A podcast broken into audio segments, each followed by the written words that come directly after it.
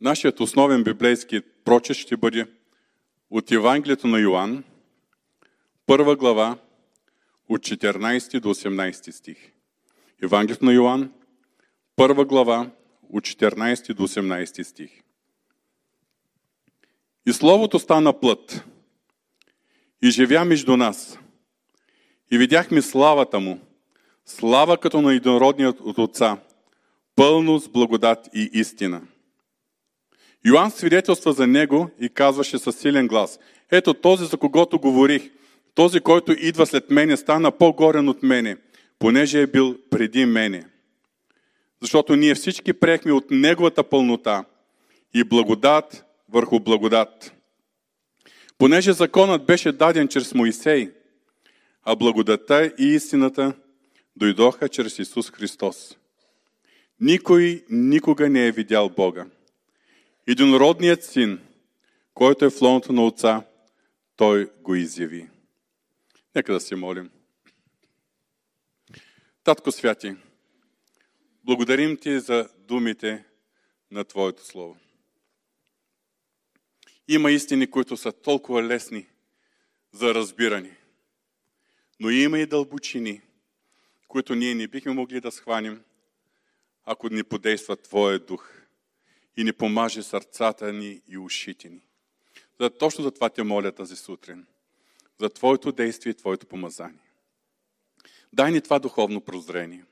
Отвори очите на сърцата ни, за да можем да виждаме с духовния си поглед, да прозираме, да разбираме тези духовни дълбочини, които ти желаеш да ни откриеш. Господи, благослови всеки един от нас. В името на Исус. Амин.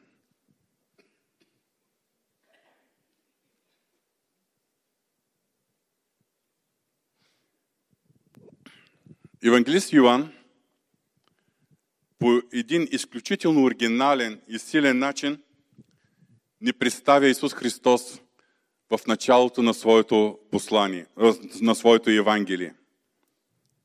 Както знаете, то е последното от четирите Евангелия във времето, което е било написано. Било написано някъде между 80 до 95 година след Христос.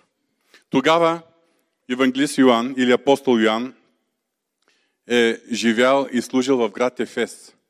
Това е бил един езически град, доминиран от гръцката култура, в кой, град, в който е била позната гръцката философия. Но в Ефес е имало също така и голяма църква, множество ученици на Исус Христос. Повече от които езичници, но между тях е имало и от юдейската диаспора. Както знаем, основите на църквата в град Ефес са били поставени от апостол Павел и град Ефес се е превърнал в духовен център за разпространение на християнското благовестие в областта Азия, провинцията Азия или днешна Мала Азия. Нека да си припомним първите думи, с които евангелист Йоанн започва своето Евангелие. В начало беше Словото, и Словото беше у Бога, и Словото беше Бог. То в начало беше у Бога. И всичко това стана чрез Него, и без Него не е станало нищо от това, което е станало. Под термина Словото, апостол Йоанн не е имал предвид Божието Слово, т.е. Библията. Даже всички знаем, че канонът на Новия Завет все още не е бил събран по това време. Гръцката дума за Слово е логос. И искам да ви дам една информация, че по това време гръцките философии и техните идеи, които били силно разпространени в тази част на Римската империя около град Ефес, те са вярвали, че всичко в този свят произхожда от един, от един първоисточник, когато те наричали Логос. Всичко произхожда от един логос. Те не са вярвали в... Те са вярвали в множество божества, но не са вярвали в един Бог, който е творецът на всичко видимо и невидимо. Те са вярвали, че всичко в този свят проистича от този логос. И апостол Йоанн е пример за нас как би трябвало да се поднесе благовестието, Той започва своето Евангелие, или би казал своето благовестие в писмен вид, от позицията и с понятията, които били познати на всички от неговата съвременна култура, от неговото обкръжение. Ето, в началото беше Словото. Или той пише, в началото беше Логосът. И вярвам, че всички езичници, които са чували или са чели, е, започват да четат това Евангелие прочитали това изречение, всички са клатили одобрително глава. Да, точно така е. В началото беше Логосът. И той продължава. И Логосът беше у Бога. Така той свързва Логоса, когато езичниците са е, приемали като първоисточник на всичко, с Бога, в когото юдеите вярвали, че е творец на всичко. Богът, който е изявен в Светото Писание тогава, все още на Стария Завет. То, Логосът, в начало беше у Бога. Всичко това стана чрез Него. За едните Логос, за другите Бог. И без Него не е станало нищо това, което е, е станало. И тук, както езическите читатели, така и иудейските читатели, вярвам, че са клатили одобрително глава. И след това Йоанн разкрива, че в него беше животът. Че той е истинската светлина, която осветява всеки човек. И накрая в стих 14 апостол Йоанн прави едно много силно изявление. И Словото, т.е. Логосът, стана плът и живя между нас. И видяхме славата му, слава като на единородният от Отца, пълно с благодат и истина. И апостол Йоанн представя себе си като един от свидетелите, който е виждал този логос, който го е познавал, който е слушал неговите поучения и, и ги разпространява. В първото си послание, първата глава, първи стих, той е, е, изповядва кое е основата на неговото свидетелство. Той пише така, че неговото свидетелство се основава на това, което беше от начало, което чухме, което видяхме с очите си, което наблюдавахме и ръцете ни попипаха. Той се явява като пряк свидетел на това слово, на този логос, който стана плът. Така евангелист Йоанн въвежда своите читатели, както юдеи, така и езичници, в неговото свидетелство за личността, живота и служението на Исус Христос. И ние знаем много добре, особено в края на това Евангелие, Иван пише, че целта му за написането на всичко е хората да повярват, че Исус Христос е Божия син и като вярват да имат вечен живот. Но в своето въведение Евангелист Йоанн прави още няколко силни изявления, които особено провокират юдейското мислене и религията на юдеите. Той първо прави изявление, че Исус Христос, това слово, което стана плът, е по-велик от Йоанн Кръстител. Сега, всички знаем, че юдеите са вярвали, че Йоанн Кръстител е пророк. Но в 8-9 стих ние четем, той, това въпрос за Кръстител, не беше светлината, но дойде да свидетелства за светлината. Истинската светлина, която осветява всеки човек, идваше на света. И това е Исус Христос. И по-надолу, Йоанн свидетелства за него и казваше със силен глас, ето този, за когото ви говорих. Този, който идва след мене, стана по-горен от мене, понеже е бил преди мене. Йоан, апостол Йоанн разкрива, че Исус Христос е бил по-велик и по-горен от Йоанн Кръстител. Но има и още едно твърдение, което вероятно съвсем е шокирало юдеите. Той разкрива, че Исус Христос е по-велик и от Моисей. А всички знаем какво, е, какво означавало името Моисей за всеки един юдеин. За всеки един, който вярва и счита, че живее според завета, сключен между Бог и израелтяните по времето на Моисей. Дали Бог чрез Моисей е дал закона, заповедите, служенията в храма. Но ние четем в стих 17, понеже законът беше даден чрез Моисей, а благодата и истината дойдоха чрез Исус Христос. И така, в 18 стих, в последните е, заключителни думи на това въведение на евангелист Йоанн, ние четем, никой никога не е видял Бога. Единородният син, който е в лоното на Отца, той го изяви. Исус Христос е дошъл на тази земя. Исус Христос е родил, живял, получавал, изпълнил своята изкупителна мисия на кръста и, възк... чрез кръста и възкресението. И всичко това е, за да ни изяви Бога, когато никой човек не е можел да види. Днеска нашата тема ще бъде благодата и истината. И тук искам да ви призная нещо лично. Но последно се колебаех и даже се съпротивлявах е, в, така, в молитвата си, защото се чувствам твърде неподготвен, като че ли това е твърде дълбока тема за разглеждане. И затова се моля Бог да даде своето помазание. Но имах това непреодолимо дълбоко усещане и подбуждение, че това трябва да бъде Словото, което да представя пред вас днес. Но и още нещо искам да ви споделя. Готвих се, мислейки си, че това ще бъде Словото за днешния ден, но в подготовката си усещам, че и следващата неделя ще продължим пак на същата тематика.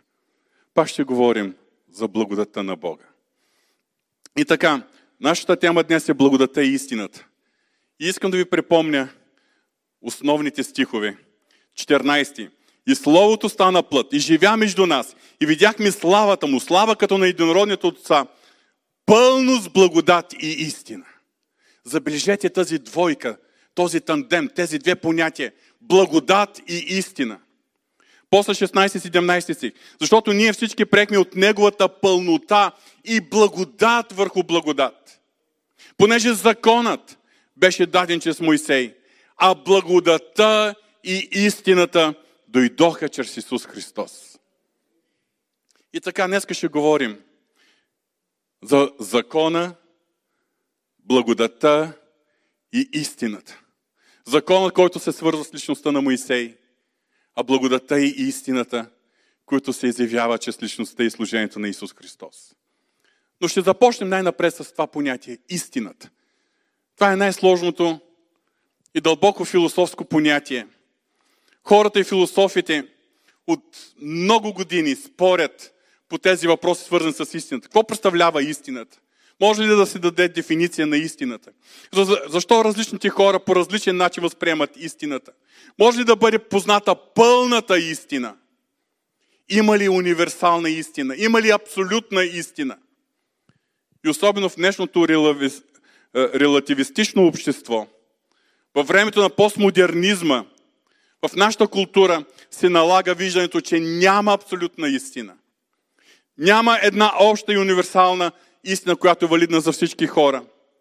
Истината винаги е относителна. Всеки човек си има своята собствена истина. Всеки може да си вярва каквото ще, стига да ни пречи на другите. И в днешното постмодернистично общество, за да няма конфликт между различните истини, защото всеки си има своята собствена истина. Затова се налага и този принцип на толерантността. А вече в крайност този принцип вече е свързан с понятието и политическа коректност. Трябва да бъдем толерантни, за да ни нараним чувствата на другите. Ти можеш да си вярваш каквото си искаш, обаче си мълчи, за да ни нараниш чувствата на другия, който вярва по различен начин. Трябва да се приемаме. Трябва да приемаме вярата на консервативните, които имат християнски ценности. Трябва да приемаме вярванията и ценности на либералните, които са освободени, но взаимно да ни се нараняваме, да има толерантност и да внимаваме с политическата коректност. Разбира се, в обществото има общо прияти истини, които са очевидни за света. Например, всички знаем и вярваме, че Слънцето изгрява от изток и залязва на запад. Някой да има друга истина? Да вярва в друга истина? Това са очевидни неща. Всички знаем, че на Земята съществува гравитацията. И всеки предмет, всяко тяло, оставено без подпора, пада надолу. Има истини, в които хората са вярвали дълги години, векове наред. Но после постиженията на науката им помагат те да коригират своите становища и да променят своята вяра. Например, в миналото хората са вярвали, че Земята е плоска и е център на Вселената. Е, има и сега такива хора, които вярват същото. Обаче все пак постиженията на науката са показали, че тази позиция трябва да бъде коригирана. В миналото хората са вярвали, че човек не може да полети. Да, ма днес ние летим. С тези огромни самолети, да не говорим за тези, които са полетели и, и до в космоса. Обаче, когато Божието Слово говори за истината, той няма предвид тези очевидни неща, свързани с практичният ни живот.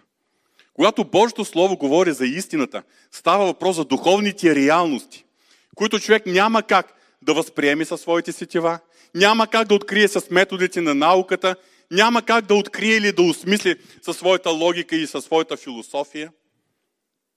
Единственият начин тази истина да ни бъде открита е, ако има специално послание към нас. И ние вярваме, че Божието Слово е това послание, чрез което Бог ни разкрива истината, духовните реалности, които ние трябва да знаем. Ние вярваме, че има, че има Бог. Това е първата аксиома, първа, първото твърдение, което ние приемаме чрез вяра. Че има Бог, който притежава пълното знание, който има пълната истина. Има Бог, пред когото всичко е голо и разкрито. И Бог ни открива истината, която е потребно ние да знаем.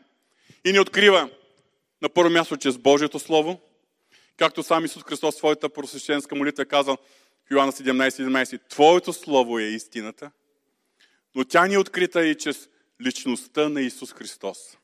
Защото Исус Христос, когато е бил на земята, е бил въплъщение на божествената истина. Всичко, което той е бил, всичко това, което той е вършил, всичко това, което той е получавал, е било изява на истината, която е била скрита у Бога. Обаче, все пак, ние разбираме за Исус Христос. Ние научаваме за Него, какво представлява Той като личност, за Неговия живот, служение, Неговото учение. Ние научаваме за Неговата изкупителна жертва, възкресение. Ние научаваме за Неговото настоящо ходатайствено служение на небето, а също така и за Неговото предстоящо второ пришествие. Всичко това ние научаваме от свещеното писание, от Божието Слово. Така че за нас Божието Слово си остава върховният авторитет, чрез който Бог разкрива истината, която ние хората трябва да знаем. И тази истина, която Бог ни открива чрез Словото, ние я приемаме чрез вяра. Какво представлява вярата? Вярата, това означава да приемем истината, която Бог ни разкрива. Ние изграждаме своята вяра, като изучаваме Божието Слово. И приемаме истината, която е изявена в Божието Слово. Въпреки, че ние хората не знаем всичко, ние не притежаваме пълното знание, нямаме пълната истина, все пак убедени сме, че това, което Бог ни разкрива чрез Словото, е абсолютната истина. Вярваме, че това е непреходната истина, непроменимата истина, която нито човек, философ, правителство, политическа система или каквато и да е друга философия не може да промени. Това, което ни е разкрито Божието Слово, е абсолютната истина, непреходна и непроменима. И така, без да се спираме подробно, но Божието Слово ни разкрива истината за Бога, за Неговата същност, характер, за начини по който Той работи, за Неговата воля, за Неговите цели и намерения. Божието Слово ни разкрива истината за сътворението на света, за създаването на човека и за причината, поради която сме създадени, за смисъла на живота. Божието Слово ни разкрива истината за грехопадението, за навлизането на греха в човешката естество и за отчаянието и загубено състояние на всеки човек, който не е познал Бога. Божието Слово ни разкрива истината за Божия призив към Аврам, за обещанието и завета с Аврам, за въздигането на израелския народ, за мисията и плана на Бога чрез този народ и за раждането на мисията като част от този народ. И така Божието Слово ни разкрива истината и за закона. Нека си припомним, че днес нашия фокус ще бъде върху тези три понятия. Закона, благодата и истината. И така, в нашия основен текст ние видяхме следните думи. Понеже законът беше даден чрез Моисей. Бог е издигнал еврейският народ като народ с специално място в сърцето на Бога и в плана на Бога. По силата на завета и обещанията, които Бог е дал на Авраам. Народ, с който да поддържа Бог специални заветни взаимоотношения. Народ, на който Бог е възложил специална мисия. И тази мисия ние четем още в изход 19 глава 5 и 6 стих. Когато израелският народ е достигнал до подножна на планината Синай. И там от върха на планината Бог е говорил на Моисей и му е, е наредил да предава неговите думи на израелският народ. Бог е ми говорил чрез Моисей следните думи. И така сега, ако наистина слушате гласа ми и пазите завета ми, то повече от всички племена вие ще бъдете мое собствено притежание. Защото мой е целият свят. И вие ще ми бъдете царство свещеници и свят народ.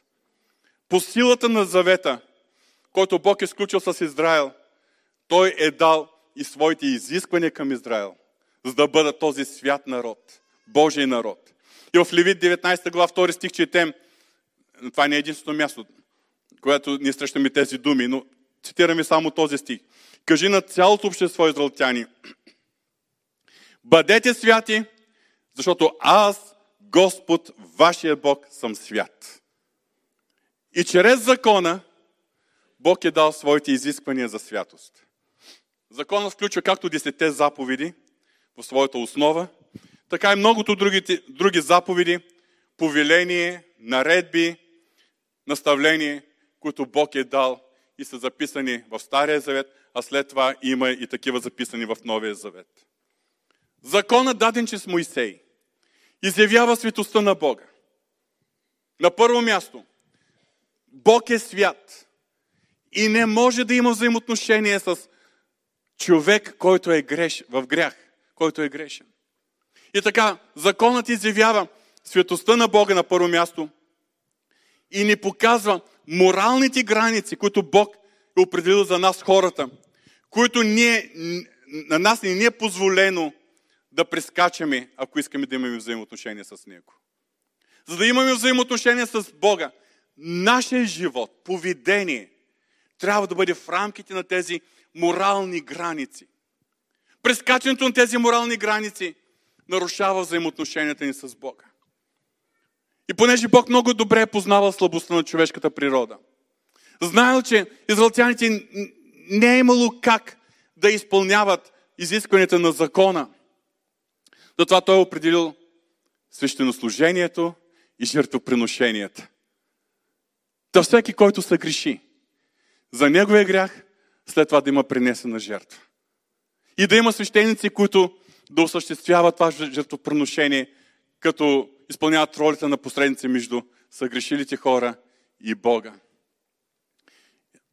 Всяка година, в определен ден, в момента този ден е известен като празника Йон Кипур, всяка година на този ден е трябвало да се принесе жертва за греховете на целият народ за изминалата година. И така, чрез проливането на кръвта на невинните жертви, Бог е изявявал, че Неговата справедливост е била удовлетворявана.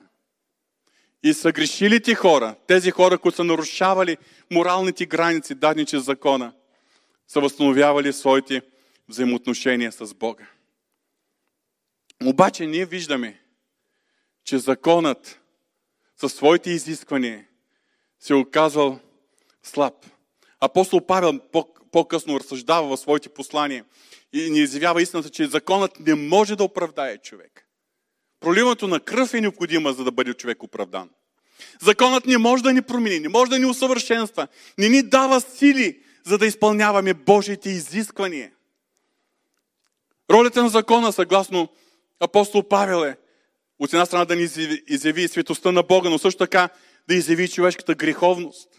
Да ни покаже какво е грях и колко грешни сме всички ние хората. В Римите 7 глава 7 стих апостол Павел пише Не бих познал греха, освен чрез закона, защото не бих познал, че пожеланието е грях, ако законът ни беше казал не пожелавай. Галатяните 3 глава 24 стих Така закона стана за нас детоводител, да ни доведе до Христос, за да се оправдаем чрез вяра. Да, не можем да се оправдаем чрез закона, но може да се оправдаем единствено чрез вяра. И тъй като закона даден чрез Моисей се оказа недостатъчен, за да бъде изпълнена Божията цел за човечеството, хората да им се предложи спасение, да бъдат спасени всички, които последват Господа. Бог за своя предвечен план е промислил нещо по-добро и го е реализирал чрез Исус Христос и Неговата изкупителна жертва. Затова чрез Исус Христос Бог изявява не само истината, но и благодата. И така, когато говорим за истината, Божие Слово ни изявява истината за закона, но Божие Слово ни изявява истината и за благодата. Понеже законът беше даден чрез Моисей, а благодата и истината дойдоха чрез Исус Христос. Какво представлява благодата? Думата, която се превежда на български благодат, е от гръцката дума харис, която означава благоволение, доброта, благословение. Божията благодат.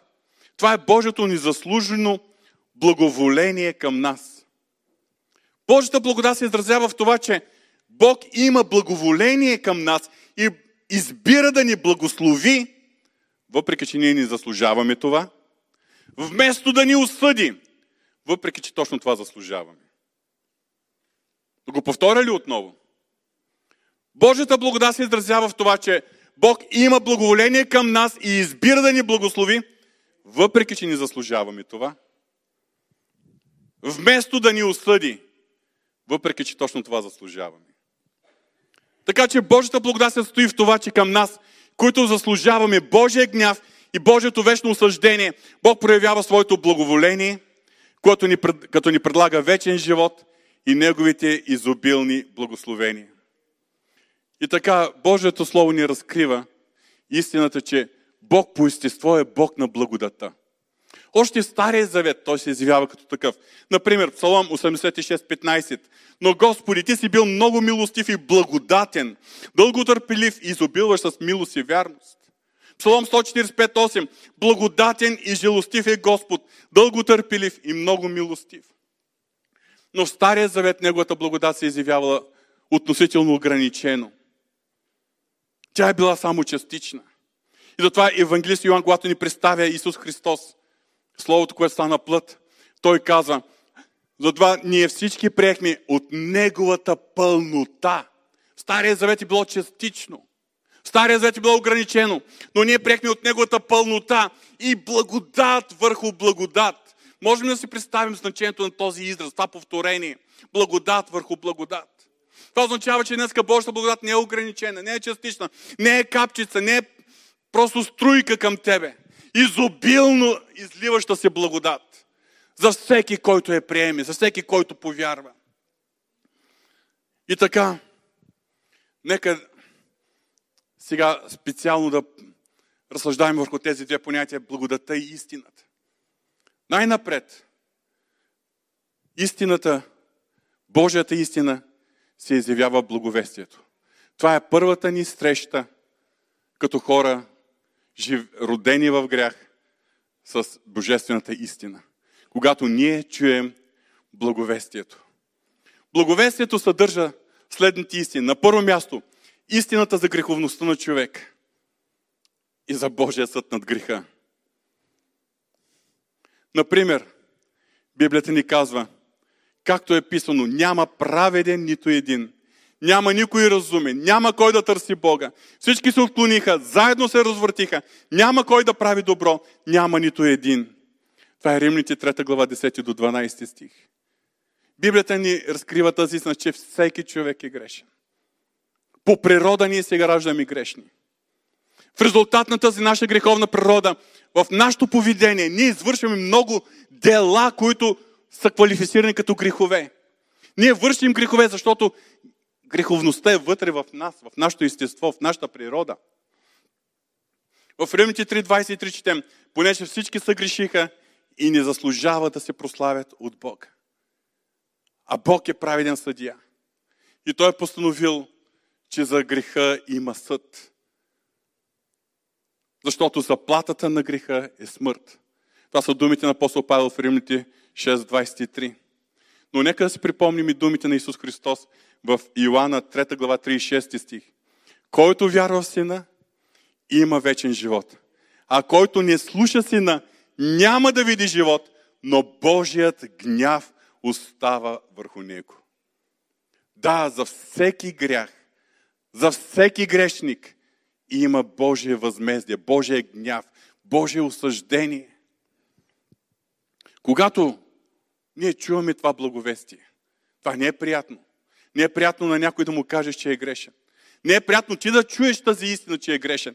Но нека да си припомним, скъпи брати и сестри, всички ние, които сме повярвали, кога сме чули тази истина, че сме грешници, как сърцата ни са били жегнати, как в нас се е появил това съзнание за грях, което не е довело до истинското покаяние.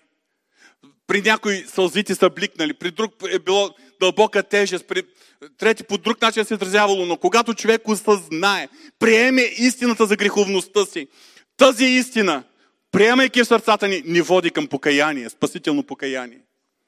Няма спасение без покаяние. Човек трябва да осъзнае, че е грешен. Но заедно с истината за своята греховност, следващата истина, която се съдържа в благовестието, това е за Христовата изкупителна жертва. И това е фокусът на Божият изкупителен план. В Матея 20 глава 28 стих четем думите на Исус Христос. Човешкият син не дойде да му служат, но да служи и да даде живота си в откуп за мнозина. И ние знаем, че това е причината за неговото идване на земята. В крайна сметка не само да ни даде своето превъзходно учение, но да реализира тази изкупителна жертва. Да увисне на Голготския кръст. Да пострада. Да бъде пролята неговата свята кръв. Да умре и на третия ден да възкръсне. И тази негова смърт Бог да я вмени като изкупителна жертва за греховете на целия свят. В 1 Тимотея, в 2 глава, 5-6 стих четем, защото има само един Бог и един ходатай между Бога и човеците. Човекът Христос Исус, който отдаде себе си като откуп за всички. Едно от нещата, които съвременната постмодернистична култура ни налага, е да приемем, че освен Христос има и други пътища за спасение. Освен Богът на Библията, когато вярват християни и юдеите, имайки преди Стария Завет, има и други божества. И всичките богове, макар и да носят различни имена, в крайна сметка са едно и също нещо. Това не е истина, скъпи брати и сестри който вярва и който приема и действа по този начин, той върши богохулство. Словото ни казва, има един Бог и един ходатай между Бога и човеците. Човекът Исус Христос, който отдаде себе си като откуп за всички. Деянията 4.12. И чрез никой друг няма спасение, защото няма под небето друго име дадено между човеците, чрез което трябва да се спасим. И когато човек чуе тази истина, приеме тази истина, тази истина предизвика в него спасителната вяра. Истината за греха предизвиква нашето покаяние. Истината за изкупителната жертва на Исус Христос предизвиква нашата спасителна вяра. И така човек, който е достигнал до покаяние и спасителна вяра в Христос, той получава Божието спасение. Както апостол Павел пише в Евсияните 2 глава 8-9 стих. Защото по благодат сте спасени. Чрез вяра това не е от самите вас. Това е дар от Бога, не чрез дела, за да не се похвали никой. Покаяние и спасителна вяра. Това е в фокуса на християнското благовестие. Но ние не можем да застанем пред човека и да му кажем, ти си длъжен да се покаеш, защото си грешен. Ние трябва да му говорим Божието Слово. Истината предизвика човека към покаяние. Истината за спасителната жертва на Исус Христос предизвиква спасителната вяра. И тогава човек преживява това спасение от благодат чрез вяра. Обаче, скъпи брати и сестри, Бог не пристава да работи с нас след момента на нашето спасение. Тоест, Божията спасителна благодат не е само до момента на спасението ни. Бог продължава да работи с нас чрез истината и благодата и след като сме спасени. И даже би казал, основната работа на Бога, най-трудната работа на Бога е да работи в нас след като вече сме спасени. Спомните ли си молитвата на Исус Христос? Освети ги чрез истината. Твоето Слово е истината. Това е най-трудната работа на Бога. Да ни промени. Да ни освети чрез познаване на истината. Бог, Божието Слово ни разкрива, че Бог продължава да работи с нас, с нашето спасение, като е поел ангажимент, като се е поставил една цел. И тя е нашето освещение, нашата промяна, нашата готовност един ден да наследим небето. В Филипяните 1 глава 6 стих четем думите на апостол Павел. Онзи, който е започнал доброто дело във вас, ще го усъвършенства до деня на Исус Христос. Това е изявление, което ни посочва Божията благодат, действаща в нас. Онзи, който е започнал доброто дело във вас, като ви е довел до себе си, за да бъдете спасени, ще усъвършенства това добро дело на спасението до деня на нашия Господ Исус Христос. Апостол Петър, 1 Петро 5.10. А Бог на всяка благодат. Толкова ми харесват тези думи. А Бог на всяка благодат, който ви е призовал в своята слава, вечна слава чрез Исус Христос, ще ви усъвършенства, утвърди, укрепи и направи непоколебими, след като пострадате малко. Да, това е ангажимент, който Бог е поел. Но поемайки този ангажимент, това не означава, че ние спокойно може да си лежим и да чакаме Бог да си свърши работата. И ако днешното имаме проблем в нашия живот, поведение, с нашите слабости, греховни зависимости, да кажем, Бог не си е свършил работата. Не, защото Бог очаква и нашето сътрудничество. Бог ни разкрива, Божие Слово ни разкрива истината, че има нещо, което е наша отговорност. И Бог ще изпълни това, което Той е обещал, след като ни изпълним нашата отговорност. Например, във 2 Петрово послание, 1 глава 5 стих, ние знаем това изброяване на апостол Петър на различните добродетели. Но забележете как той ни въвежда в това получение. Поради тази причина положете всяко старание и пребавете на вярци добродетел, към добродетелността си благоразумие и така нататък. Но забележете неговите думи. Приложете, положете всяко старание. Скъпи брати и сестри, за нашата промяна чрез истината си е необходимо и нашето старание. Еми във 2 Петро послание 1 глава 10 стих, само няколко изречения по-надолу четем. Затова, братя, постарайте се. Забележете, постарайте се. Още повече да затвърдявате вашето призвание и избиране. Защото като вършите това, никога няма да отпаднете. Има нещо, което Бог очаква от нас.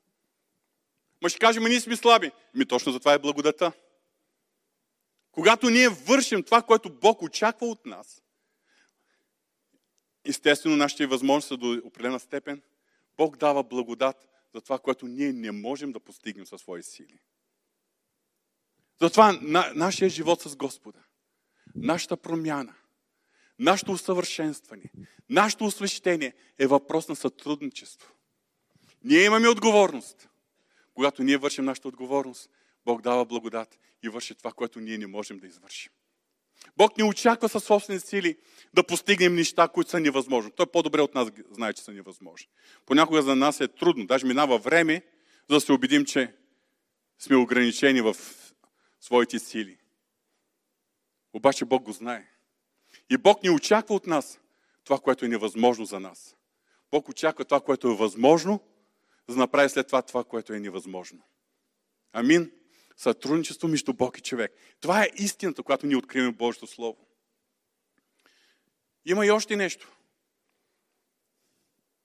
Има едни много впечатляващи думи на Исус Христос, записани в Йоанна 8 глава, 31-32 стих.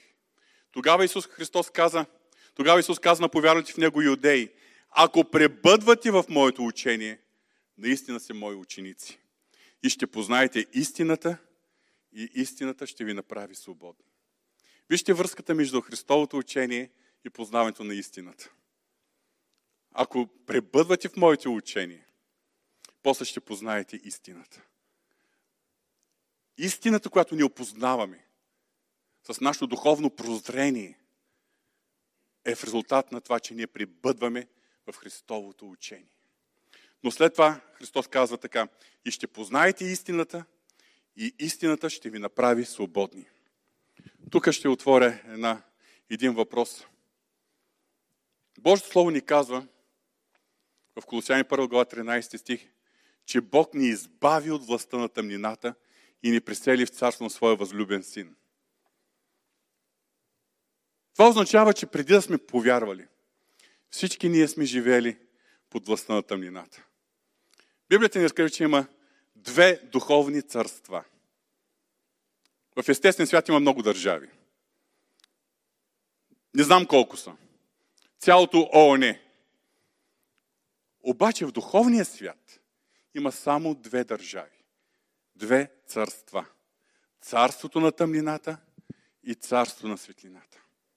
Всеки човек по рождение принадлежи към царство на тъмнината. Спасението на човека означава освобождение от царство на тъмнината и преселване в царство на светлината. Това е един вид иммигриране. И то, спомнете си по времето на социализма, как се иммигрираш при затворени граници. Царство на тъмнината не си пуска своите хора. Затова Библията във 2 Коринтини 4 глава казва, че князът на този свят заслепява хората. Държи ги под едно покривало, само и само да ни достигне от тях истината. Защото князът на този свят, Богът на този свят ги иска за себе си. Обаче, когато истината на благовестието проникне през това духовно покривало, човек достигне до лично покаяние и спасителна вяра, когато човек бъде новороден, Бог го извежда от властта на тъмната и го преселва в царство на Божия възлюбен син. Това царство, царство на Божия възлюбен син, накратко ще го наричам Божието царство. Царството на Исус Христос. В това царство ние сме напълно защитени. Ние имаме пълната свобода в Исус Христос. Нашият ни приятел, колкото и да се стреми, колкото и да желае, не може да ни докосне, кога сме вътре в това царство. Ние сме под особената защита. Сега, нашият ни приятел има други методи. За тях ние четем в 1 Петро 5.8. Бъдете трезвени и будни. Противникът ви дявола обикаля, като рекаеш лъв, като търси кого да погълни. Също в Яков 4.7. И така покорявайте се на Бога, но се противете на дявола и той ще бяга от вас. Да, имаме един неприятел, но той ни дебни от тата границата. Защото това Божие царство си има строго определени граници. Тези граници са изявени чрез истината на Божието Слово. Тези морални граници, които са поставени в Божието Слово, когато ние ги спазваме, тогава ние живеем вътре в Царството, където сме напълно защитени и в пълна безопасност. И Сатана не може да се докосне до такъв човек. Обаче, какво се случва, когато правим непокорство на Бога? Сега, Словото ни казва, че нашият ни приятел обикаля и като лъв рикае, търсейки кого да погълни. И той използва различни методи. Използва изкушенията. Използва примамките. Използва заблудата, лъжата. Само и само да примами някой. И какво се получава? Неговата цел е да ни доведе до непокорство на Бога. Спомнете се историята в Едемската градина. Истина ли рече Бог? Че, о, спокойно, няма да умрете. Но просто Бог ви е измамил, за да ви лиши от възможността да бъдете като Него. Лъжата, измамата, изкушението. Това е метода, с който Той работи в нас. И за съжаление, Ева и след това Адам са се подали. И ние знаем какъв е резултата. Това се получава за всеки един от нас. Днеска всяко изкушение, било че с твоята плътска природа, било че с обстоятелства, че с други хора, всяко изкушение, с което като че ли грехът ти се предлага като възможност, като нещо желано, привлекателно, всяко изкушение е опит на неприятел да ни издърпа извън границите на Божието царство, къде сме защитени. Ефесяните 4 глава. От 17 стих надолу, продължавайки в 5 глава. Моля ви, размишлявайте върху тези думи на апостол Павел. Много впечатляващи поучение на апостол Павел. В тази втора половина на Ефесяните 4 глава – апостол Павел ни съвета как да се обличаме стария човек и да се обличаме в новия човек. Стария човек и неговите дела. И той изброява някои от делата, които задължително всеки, който е повярвал в Христос, като ново създание, трябва да отхвърли от своя живот. Тази дреха, която трябва да я събличе. И отхвърляйки този, тези дела, характерни за стария човек, за греховността, за плътската ни природа, ние се обличаме с тази дреха на новия човек, която е създадена по образа на Бога в правда и святост на истината. И тук, точно в това поучение, апостол Павел дава две много силни предупреждения. В 27 стих. Нито давайте място на дявола. От контекста ние разбираме, защото в тази глава той не говори за дявола.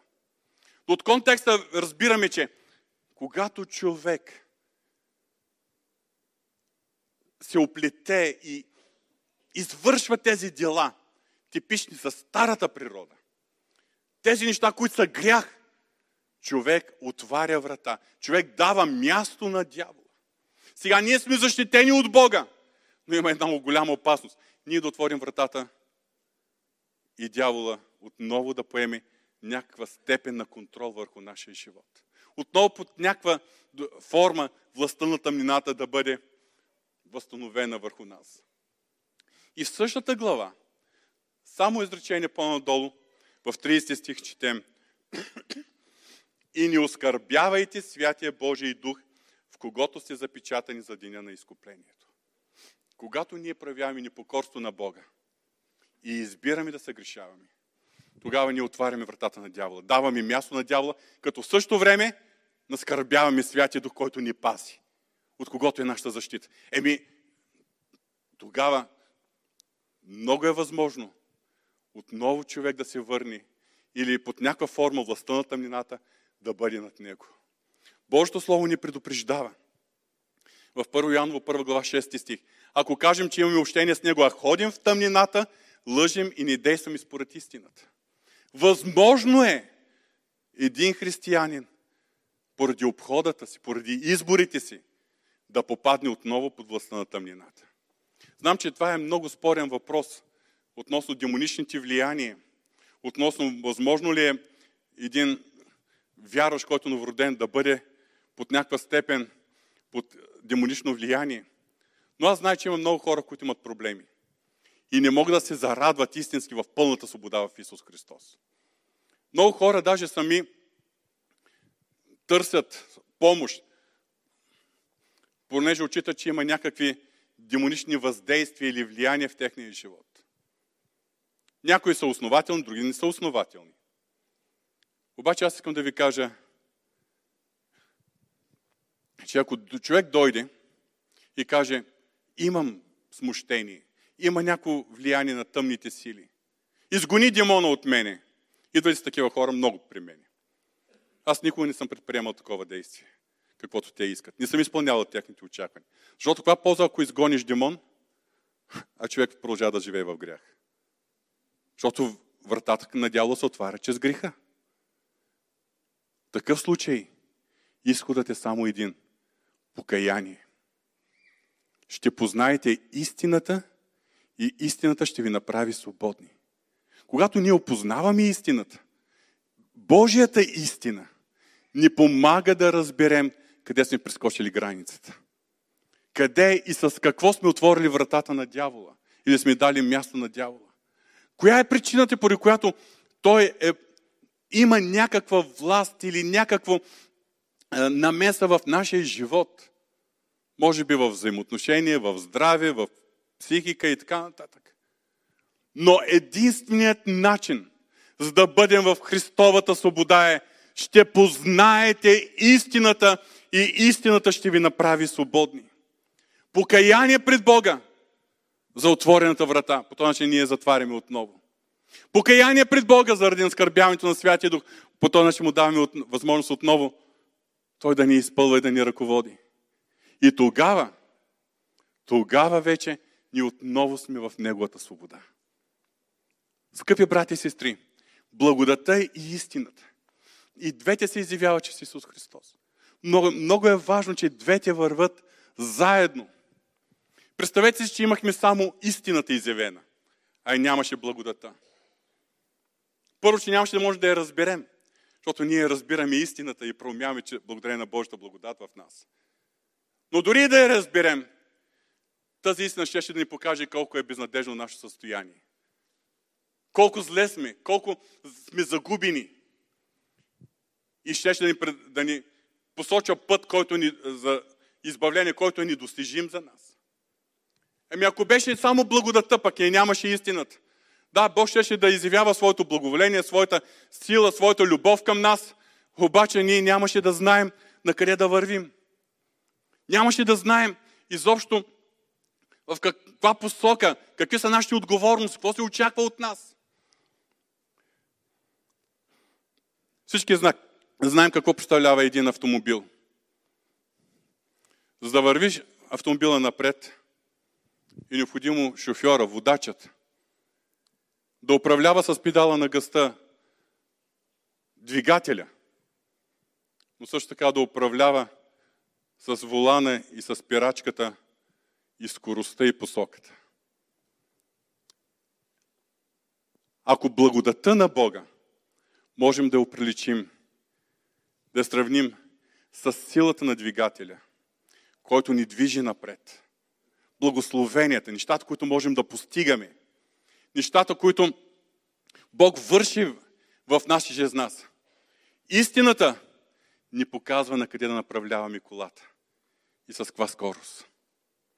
И забележете, когато ходя на технически преглед, никога до сега не са ми измервали мощността на двигателя.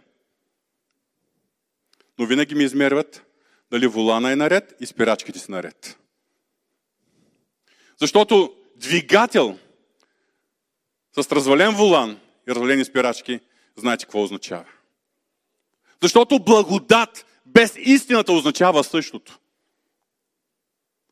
Благодата на Бога действа в това духовно пространство, което е дефинирано от истината. Излезем ли от истината? Божията благодат може да действа само в една посока. Да ни води към покаяние, за да се завърнем в истината. Но извън истината, Божията благодат не може да действа. Или освен да действа посока, да ни въведе отново в истината. Но това, скъпи брати и сестри, ние се нуждаем като хора и от истината, и от благодата. Защото без благодата ние не можем да постигнем нищо от истината. Без истината ние не знаем на къде ни води благодата. И не знаем какво е благодата. Ние се нуждаем и от благодата, и от истината. И забележете, и двете се събират в Исус Христос. Благодата и истината дойдоха чрез Исус Христос. Но днес Исус Христос го няма на земята. Той се е възнесъл. Той е отясно на Отца. Той е нашия ходатай.